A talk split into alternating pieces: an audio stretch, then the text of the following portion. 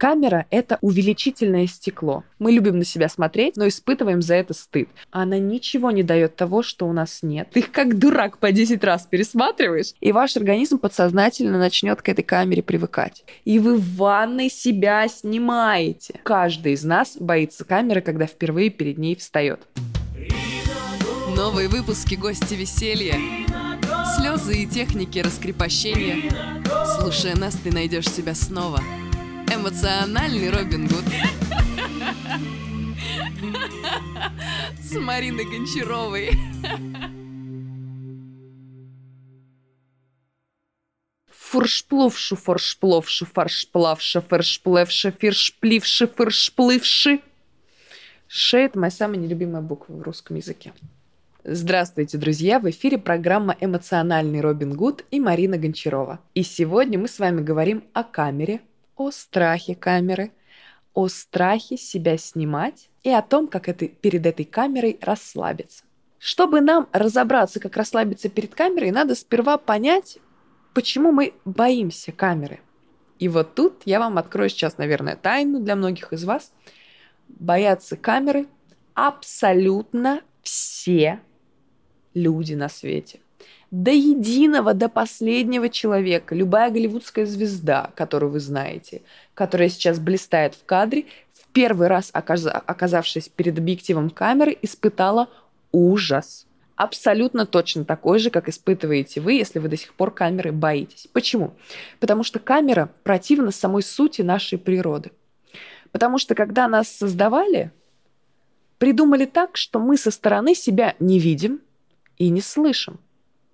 Так и было. Мы могли видеть себя только в отражении в воде, когда у нас немножечко там все мерцало, и я до конца не понимал, да, то есть я мог понять, что это я, но рассмотреть так досконально свое лицо, свою мимику, посмотреть, как я хожу со стороны, я, конечно же, не мог. А потом человек придумал камеру и магнитофон. И люди услышали и увидели себя со стороны. И вот тут возник когнитивный диссонанс. Потому что они увидели то, чего вообще никогда не должны были увидеть. Но вот такой же диссонанс у нас будет, когда мы увидим инопланетян. Потому что мы не должны были их увидеть. Вот тут то же самое. Мы не можем видеть себя со стороны, во-первых, потому что это противно нашей природе.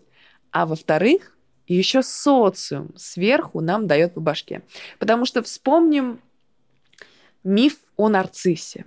В тот момент, когда нарцисс из-за того, что он обидел нимфу Эхо, был наказан Афродитой, он наклонился перед отражением себя в кромке воды и влюбился в самого себя.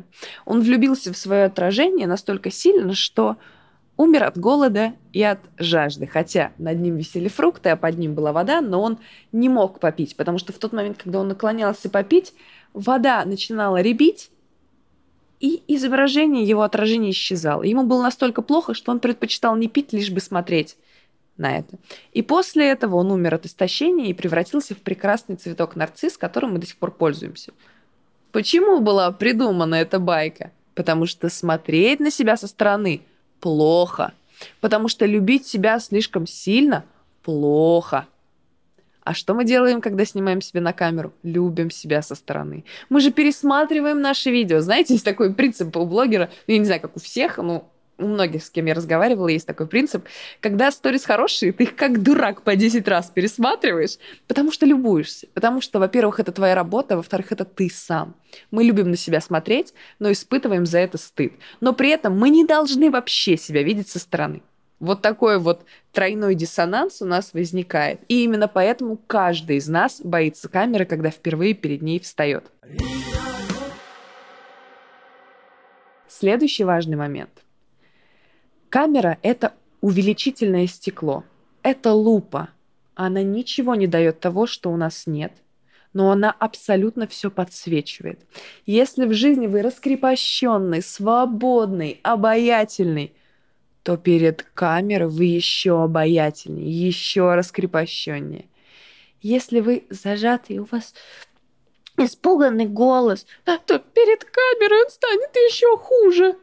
Камера лишь подсветит все ваши достоинства и все ваши недостатки. Поэтому, как это не печально, Чтобы раскрыться, раскрепоститься перед камерой, сперва нужно раскрепоститься и раскрыться в жизни. Конечно, это долгая работа, и хочется получить волшебную пилюлю, чтобы сразу стать блогером-миллионником и раскрепощенной перед кадром конфеткой, которые вы видите в блогах в Инсте или там на Netflix. Но так не получится. И у меня, например, есть целый курс, который называется «Искренние сторис», где я учу людей открыто вести себя перед камерой, потому что нам страшно вести себя перед камерой естественно и прекрасно.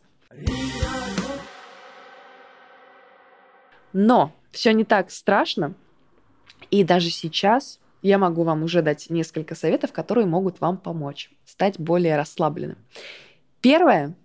Концентрируйтесь на чем-то другом.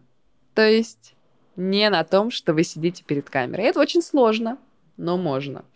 То есть вы можете загрузить себя технической составляющей, поставить идеальную картинку. Например, тут свет, тут свет, тут свет, тут свет. Или надеть свое самое любимое платье.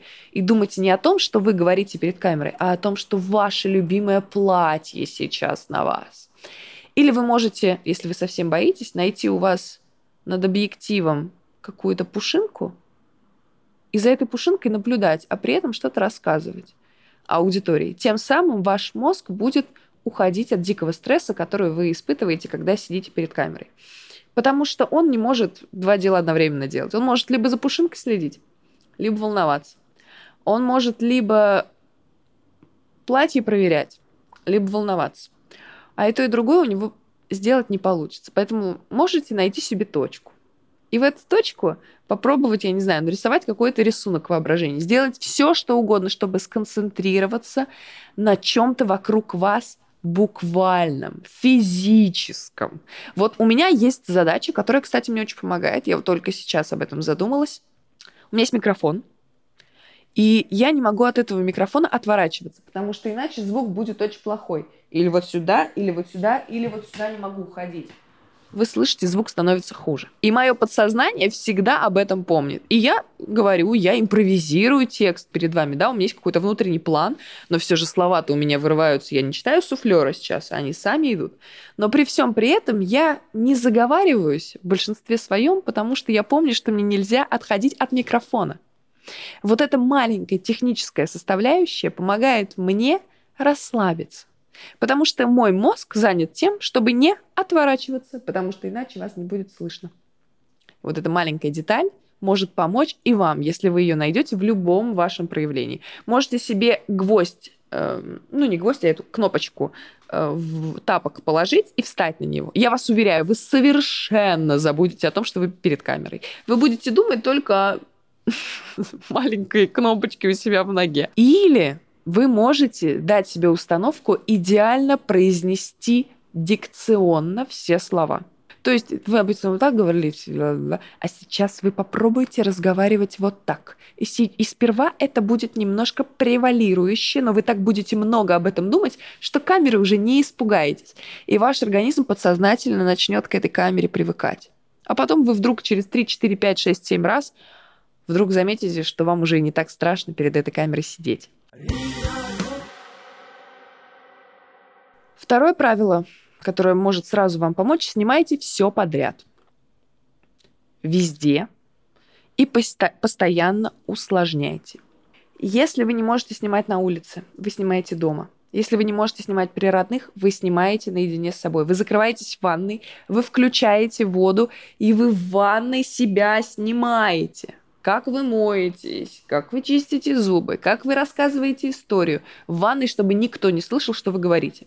Через какое-то время вы делаете это в гостиной. Когда вы поняли, что вы можете делать это в гостиной, вы делаете это на улице. Вдруг достаете камеру дрожащими руками и записываете сторис, пока идете в магазин.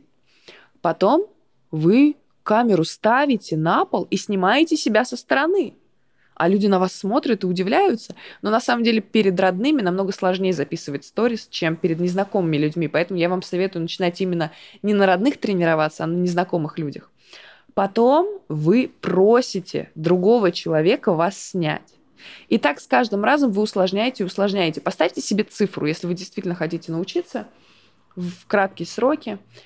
Поставьте себе цифру. Вот вы за день должны снять не менее 10 видео с собой чтобы вы были в кадре. И пускай эти 10 видео будут разными. Где-то вы говорите, где-то вы снимаете себя со стороны, где-то кто-то вас снимает, где-то вы в маске, где-то вы в очках, где-то вы в капюшоне, где-то и то, и другое, и третье. Вообще непонятно, кто это говорит, но главное, что вы знаете, что вы в кадре.